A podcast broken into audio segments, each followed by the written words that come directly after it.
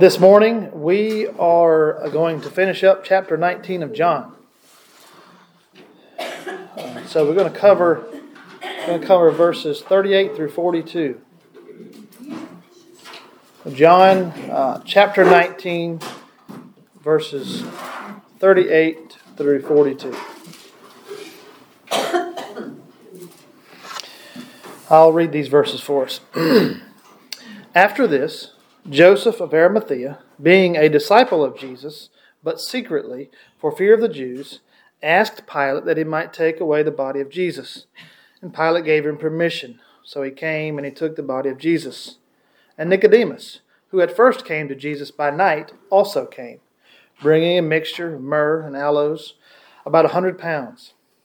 Then they took the body of Jesus and bound it in stripes of strips of linen with the spices, as the custom of the Jews is to bury. Now, in the place where he was crucified, there was a garden, and in the garden a new tomb in which no one had been laid. So there they laid Jesus, because of the Jews' preparation day, for the tomb was nearby. Let's pray together. Heavenly Father, we thank you for our time this morning. Again, Father, we ask that you uh, lead us through the teaching of your word and through the power of the Holy Spirit. Father, as we uh, need understanding many times when we approach your word. And so, Father, we ask that, that you be here with us this morning and, and be our teacher and use your word to change us. In Jesus' name we pray. Amen.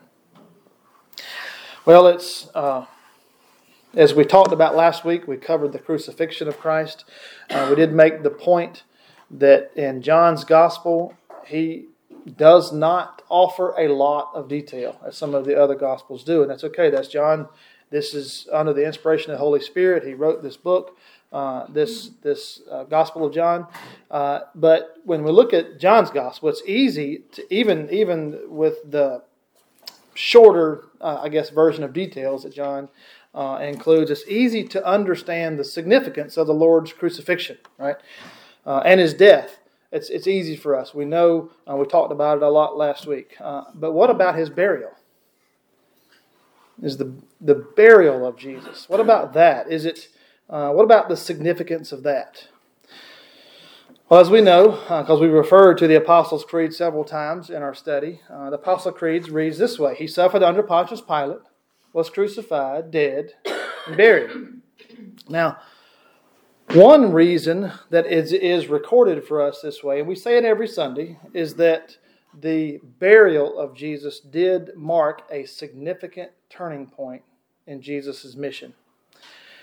As we look at the life of Jesus, if you look at it overall, um, we can we have seen, and, and, we're getting close to the end of our study in John, right? We have seen the progression the, the progression from humiliation to exaltation. As you look at the at, at, the, at, the, at his whole life, as we can as we think about the cross and the resurrection, it's easy to see the contrast, isn't it? It's very easy to see a contrast between his humiliation on the cross and his exaltation at the resurrection. But it is easy for us to overlook the fact that the transition, okay, from when uh, the life of Jesus transitioned from humiliation to exaltation didn't begin at the resurrection. It began here at the burial this transition, okay, from humiliation to exaltation. It began here at his burial. As we as we begin to look at this, let's review a, a critical passage from the Old Testament. It's found in Isaiah 53, verses 7 through 9. And these are the words of Isaiah in the Old Testament. He was oppressed and he was afflicted, yet he opened not his mouth. He was led as a lamb to the slaughter and as a sheep before its shearers is silent, so he opened not his mouth. He was taken from prison and from judgment. And who will declare his generation? For he was cut off from the land of the living. For the transgressions of my people he was stricken. And they made his grave with the wicked, but with the rich at his death, because he had done no violence, nor was any deceit in his mouth. Though we are familiar with this portion of uh, Isaiah's uh, work in the Old Testament, this is the prophecy, right, of the suffering servant of Israel. Now, did you, did you, as you, as I was reading that, did you catch the change of tone there? Did you, did you catch that? Every, Every, everything that Isaiah is written, again, it's, it's, it's, a, it's a prophecy, it's a messianic prophecy. Everything is negative, okay, until Isaiah mentions what seems to be a minor detail. He, he says that the servant had made his bed with the rich in his death. Because why? Because he had done no evil thing.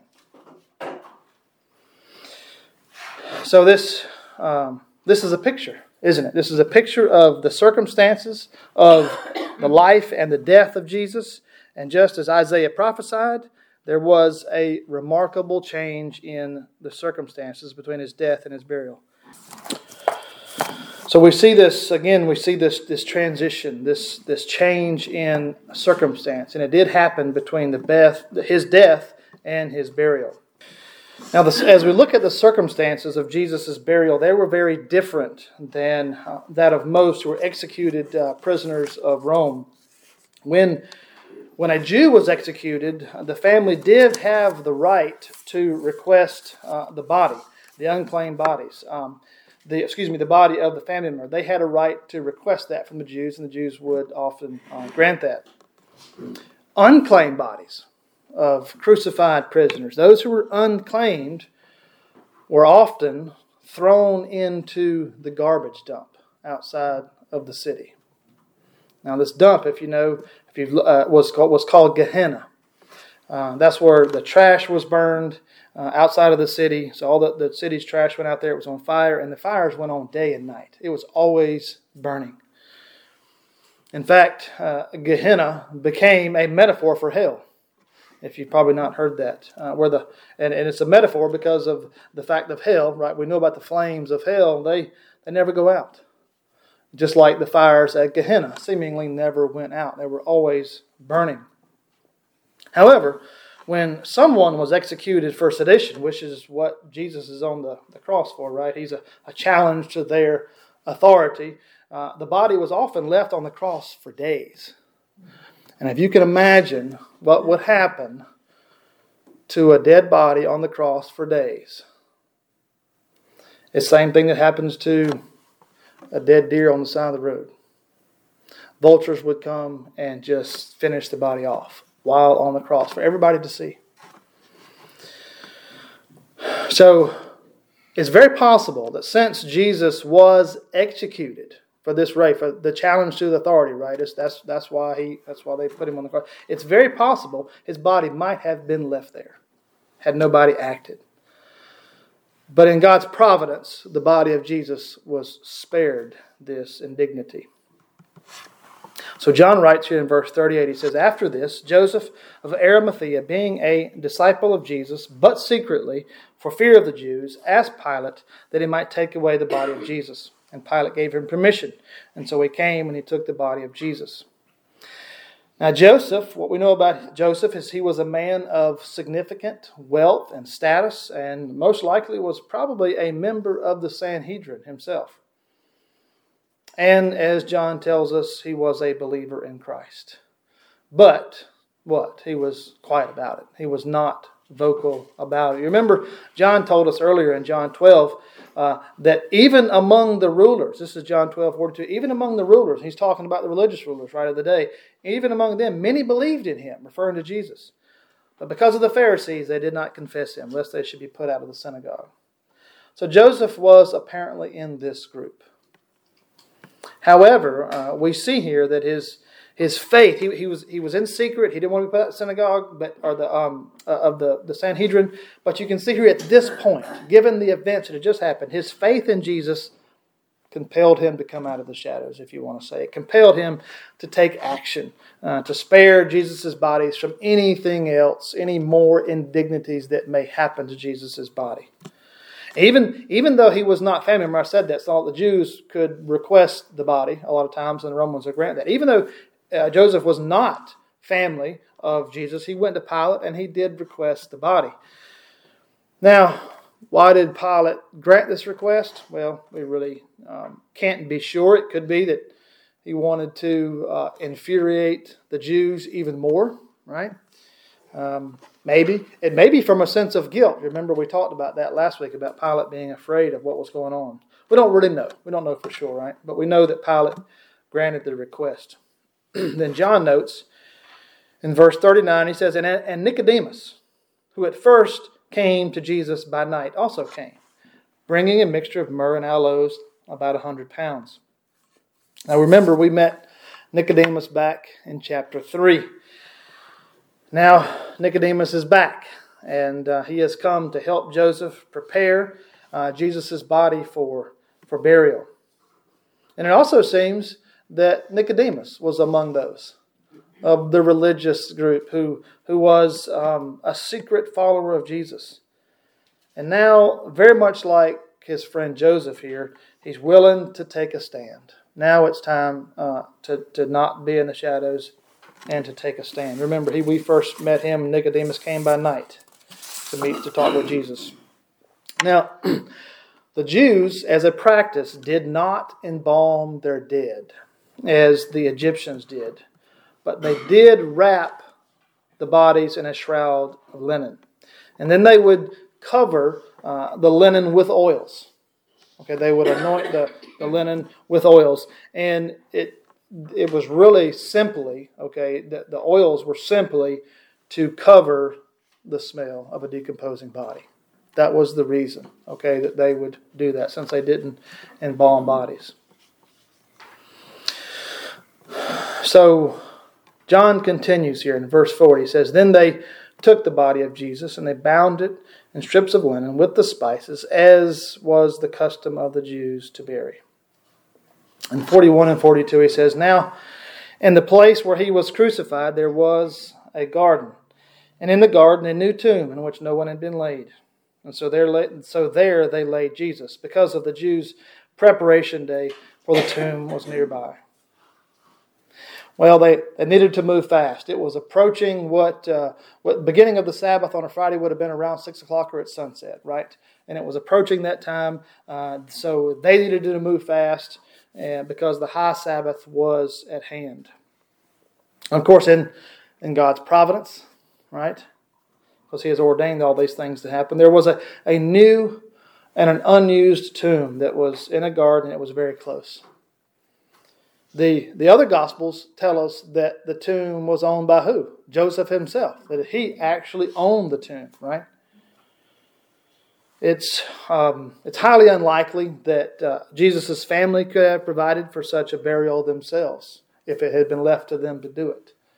So we see here now uh, this beginning uh, of the transition from Jesus' humiliation to his exaltation. Now, where did Jesus go? From the point when he said, it is finished, and he gave up his spirit until he was resurrected. There is a great debate about this. Okay, a great debate. We, we know where his body was, placed in the tomb, right? But where was his soul? And we're going to spend the rest of our time together talking about this. Um, there's uh, a lot of things to, to look at this. And um, there's a lot of different ways you can look at this. I've also asked Matthew, I hope he, he's able to come back.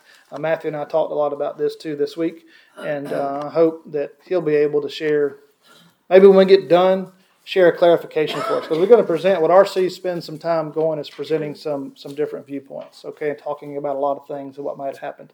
So I'm hoping that at the end, I hope Matthew can join us back, that he could offer just kind of some, some clarification at the end for us. So, so, so we, I hope this made sense. This, this, this transition, right? This was a, a significant burial. This was a expensive burial. Okay, again, we talked about what would have normally happened, right? To, in this case, but we see that again, God in His providence, He spared Jesus' body from doing this. So again, to the question, we know where Jesus' body was. It's in the tomb. But where was his soul? Now, there are many who believe that G- during this time, between uh, when he died, when, he, when, his, when his bodily died, and when he was raised, that Jesus visited hell. In fact, uh, what is, how does the Apostles' Creed read? Right? Suffered under Pontius Pilate, was crucified, dead, and buried, semicolon, he descended into hell. One thing to note about uh, the Apostles' Creed, of course, it's not Scripture. Okay, it's not. It's not inspired. Okay, it's not. Uh, but it is written by man, uh, un- not under the inspiration. It's not in the Bible. However, it is important to note that the earliest versions of the Apostles' Creed do not include that phrase, descended into hell.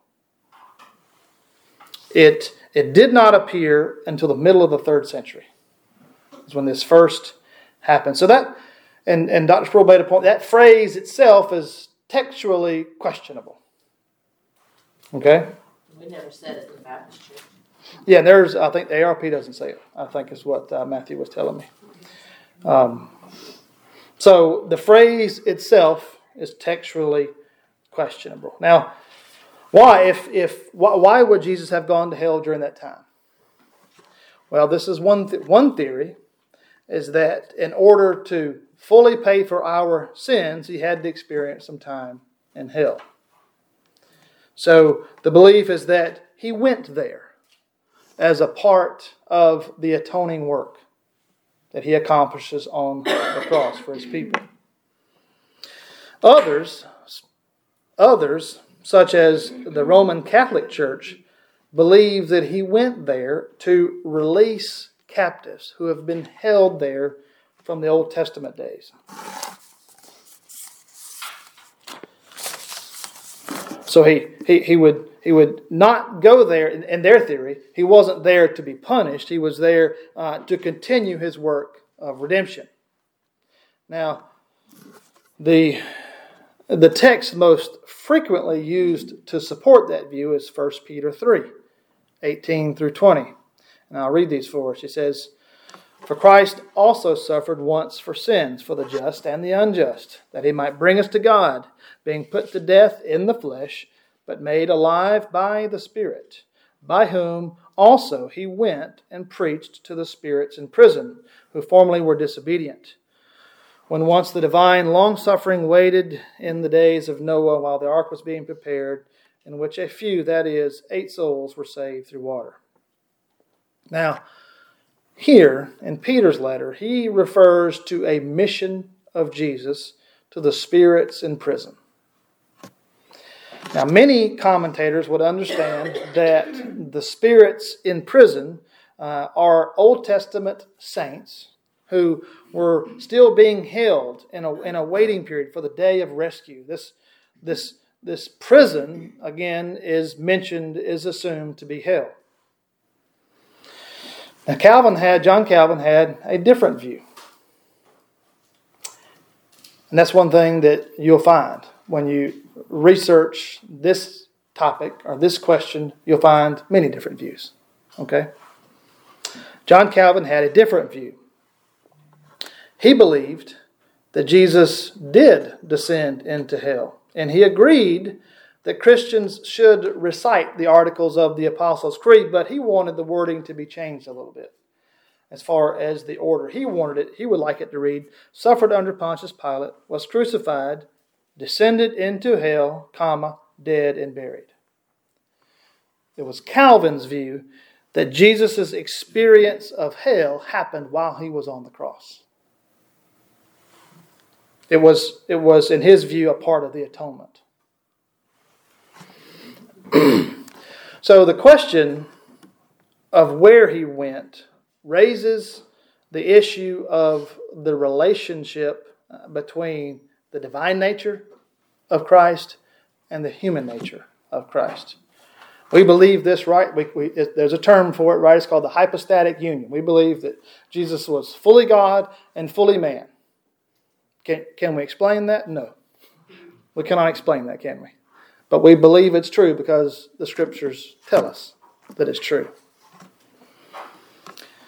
Now, when we look at the, the natures of Christ, on, while Jesus was on the cross, the divine nature did not die. Why? Because it cannot die, can it? It cannot die. If, if God had been dead for three days, then that would have been the end of all things. Right? If God dies, everything ceases to exist, everything that is here. Of course, God did not stop being God on the cross.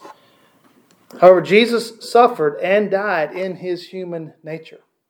His divine nature did not die because it cannot die. So, what was the relationship between the two natures during those three days? The, the union that we refer to it as the hypostatic union, that's the, that's the, the, the phrase or the term that we use. The union of the two natures still existed. Uh, but the living soul of Christ was absent from his body. So, where was it? Well, we believe that it was in heaven. And how do we know that? Well, we know because of what Jesus said to the thief on the cross beside it. It is, it is, and, and Dr. Sproul offered this, it's theoretically possible, right? That Jesus died, that he visited hell, and then it went on to heaven all in the same day. Is that possible? Yes. He says, but his own words, that scenario, if we were to work that out, really requires us to torture the text. And that's not safe. Okay? That's really not safe to start torturing Scripture, okay? Even, even that statement, okay, what we just read about, or we mentioned about Jesus' words to the, to, to the thief, isn't accepted by everyone. Not, not the fact that he didn't say it. So, some will point out that in the words of Jesus, as recorded in the other Gospels, that there is no punctuation in the original Greek. And so Jesus may have said this I say to you today, comma, you will be with me in paradise. Now you see the difference there? It's a little different, right? It's it's it's it's it's, it's Jesus saying, I'm telling you today, you will be with me in paradise. Now that doesn't say he's not saying, I'm telling you that you will be in with me in paradise today. Do, do you see the difference, right? And so some would make that argument. However, this is Dr. Sproul's word, given, given that question, right? Dr. Sproul said, however, I cannot believe that the Son of God, who was grasping for air in his dying moments, would have added any unnecessary verbiage in his words to the robber. He says, I think it's very clear that Jesus said, this is Dr. Sproul's words, I think it's very clear what Jesus said. He made a promise to this man. This very day you will be with me in paradise. And he wasn't going to hell, but to paradise. We also know that at the end of the suffering on the cross, what did Jesus say? We mentioned it last week. I think we did anyway. Uh, Father, into your hands I commit my spirit. We find that in Luke 23. So, when Jesus offered up his spirit, we have every reason to believe that the moment Jesus died, when he said those words, that his divine nature remains united to his soul, which was in heaven, and to his body, uh, which was in the tomb. His body was in the tomb, waiting to be returned uh, to uh, at the resurrection. So, what do we do with the text in 1 Peter about this preaching to the spirits in prison. And Dr. Sproul, uh, his short answer was three words I don't know. I don't know. He says if we if we looked at uh, at ten different commentators or commentators, we might get ten different opinions about what that verse in Peter means. Yes, sir. Can you not preach to someone without actually being in the room with them? I just, just thought. If you go to a literal prison and you're a prison minister, you can be at the prison and they can hear you through the bars. I'm just throwing that out there. I, I'm, I don't, I don't know. But I'm just, just. Uh, Good point. Good something to think about. So Dr. Sproul said, "What do we do with this text in First Peter?" Well, so so he's he's kind of answered this question, right? What is what is Dr. Sproul's version? What is his answer? He says his his divine it it was was separated. His divine nature, his soul, was in heaven. His body, his dead body, was a human body, right? It died. It was in the tomb. So, what do we do with this text in 1 Peter? Again, we have 10, 10 different commentaries, 10 different opinions. Dr. Sproul said, I can tell you what I think it means, but I cannot state for sure what Peter had in mind.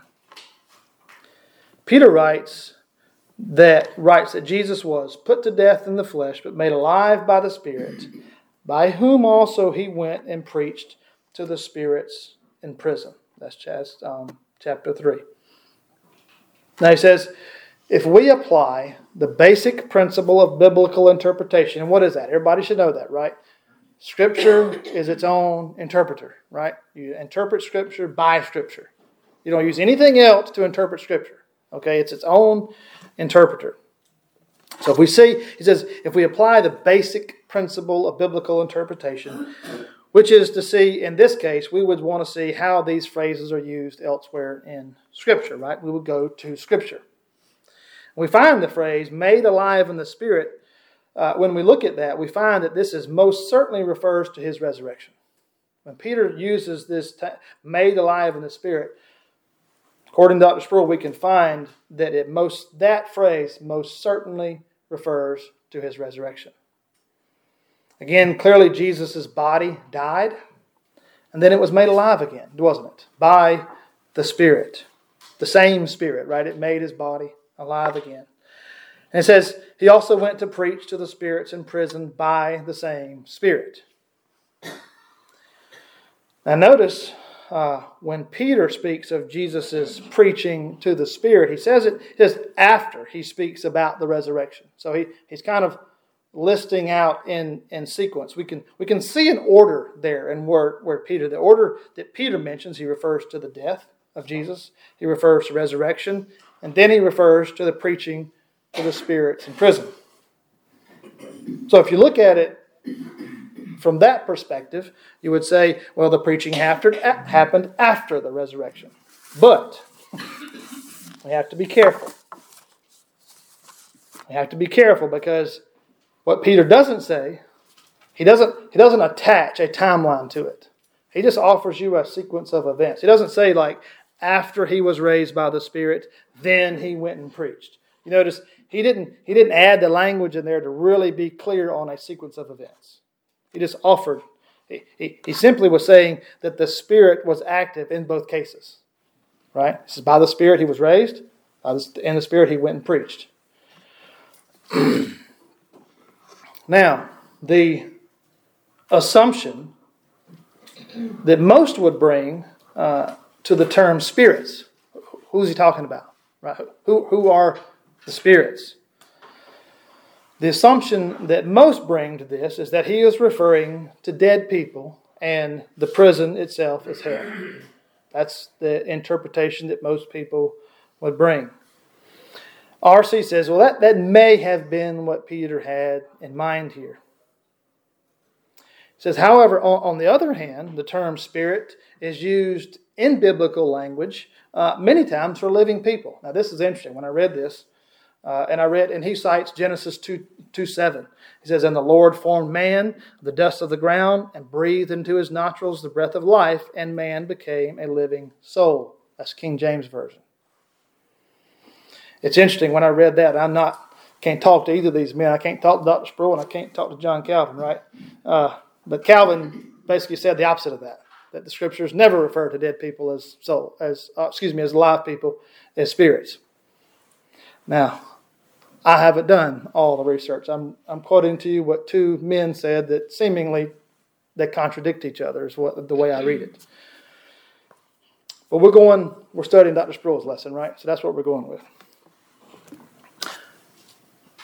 using this uh, the, the, the term spirit, uh, applying it to living people. He, again, I quoted uh, he cited uh, Genesis two seven, which I just read for you.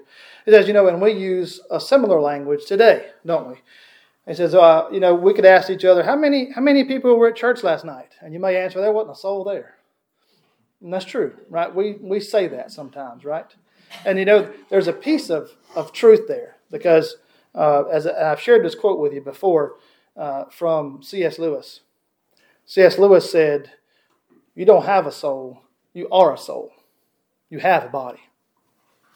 Now think about that. Okay? You don't have a soul, You are a soul. You have a body.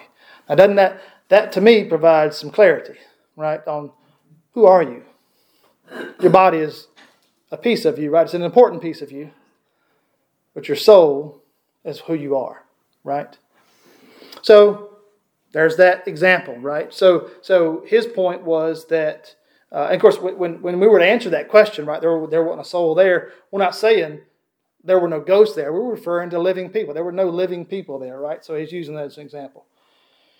So his point, so it, uh, Dr. Sproul's point was so that the fact that Peter referred to them as spirits doesn't necessarily mean dead people, deceased spirits. Again, that's his opinion. I've already told you, Calvin kind of had an opposite take on that. So, what about the prison?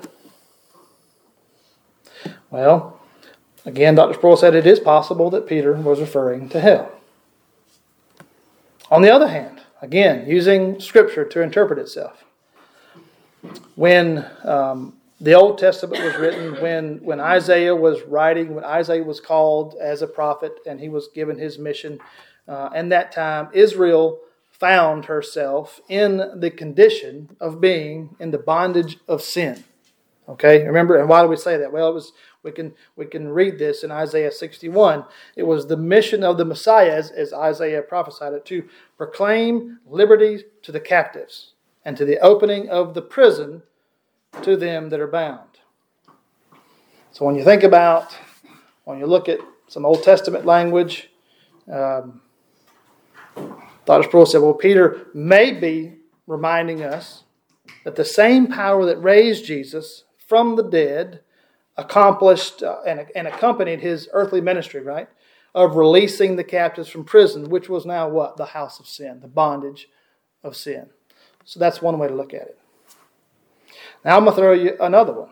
Not to try to confuse you. That's why I'm glad that Matthew's back, because I'm going to ask him to give us some his version of some clarification here in a minute.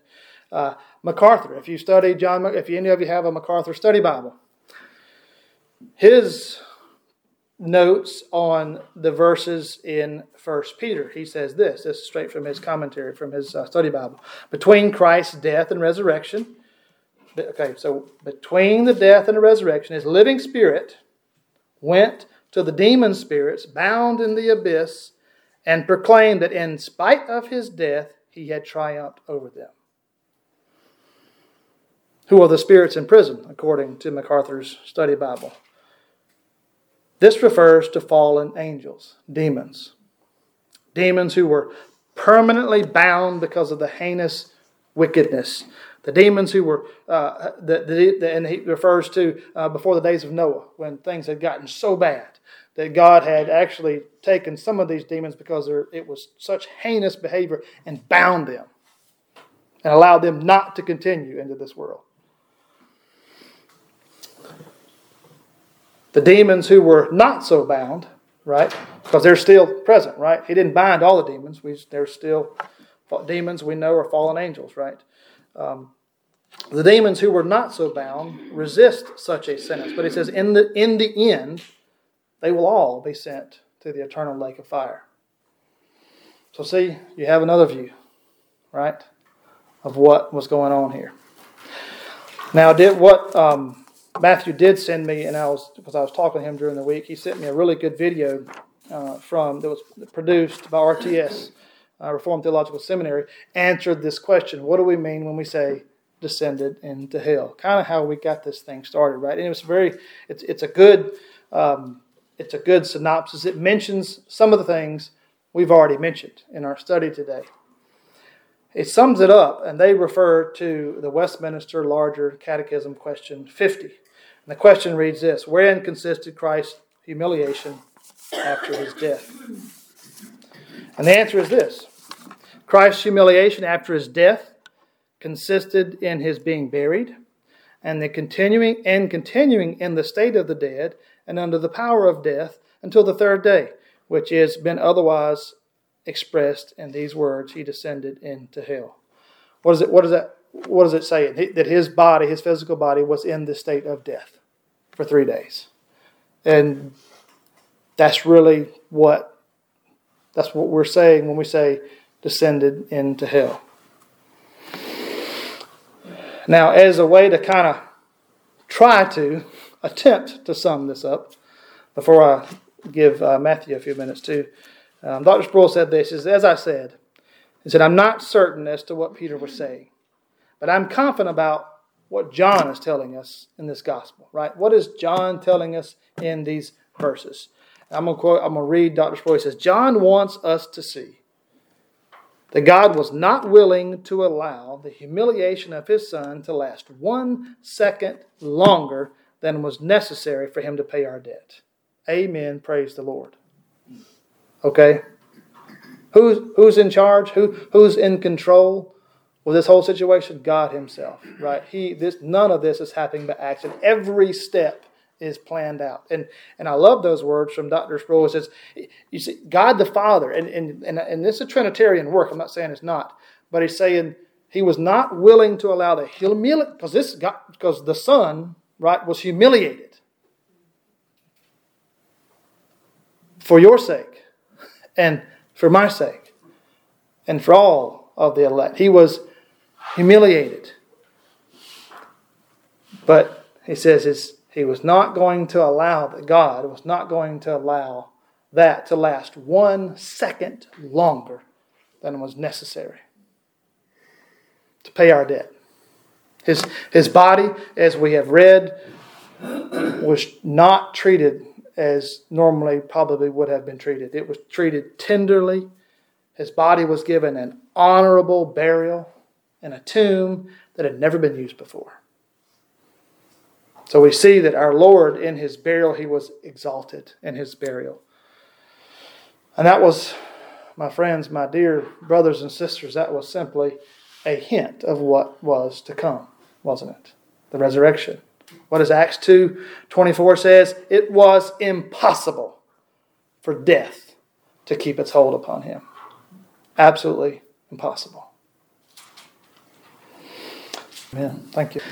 Heavenly Father, we thank you so much for our time. Father, we pray that you would uh, help us, Father, when um, help us uh, learn what you want us to learn, Father, through your word. We pray that you will um, continue to your truth will be clear to us, Father, and we just we thank you for your word. We thank you for times like this where we can study your word and. Father, now as we as we leave this time, we pray for our hearts as we go into our worship service. Father, be with our uh, pastor as he uh, leads us, and we pray that you will uh, continue to use him uh, as your mouthpiece here in our church in Lebanon. In Jesus' name we pray. Amen.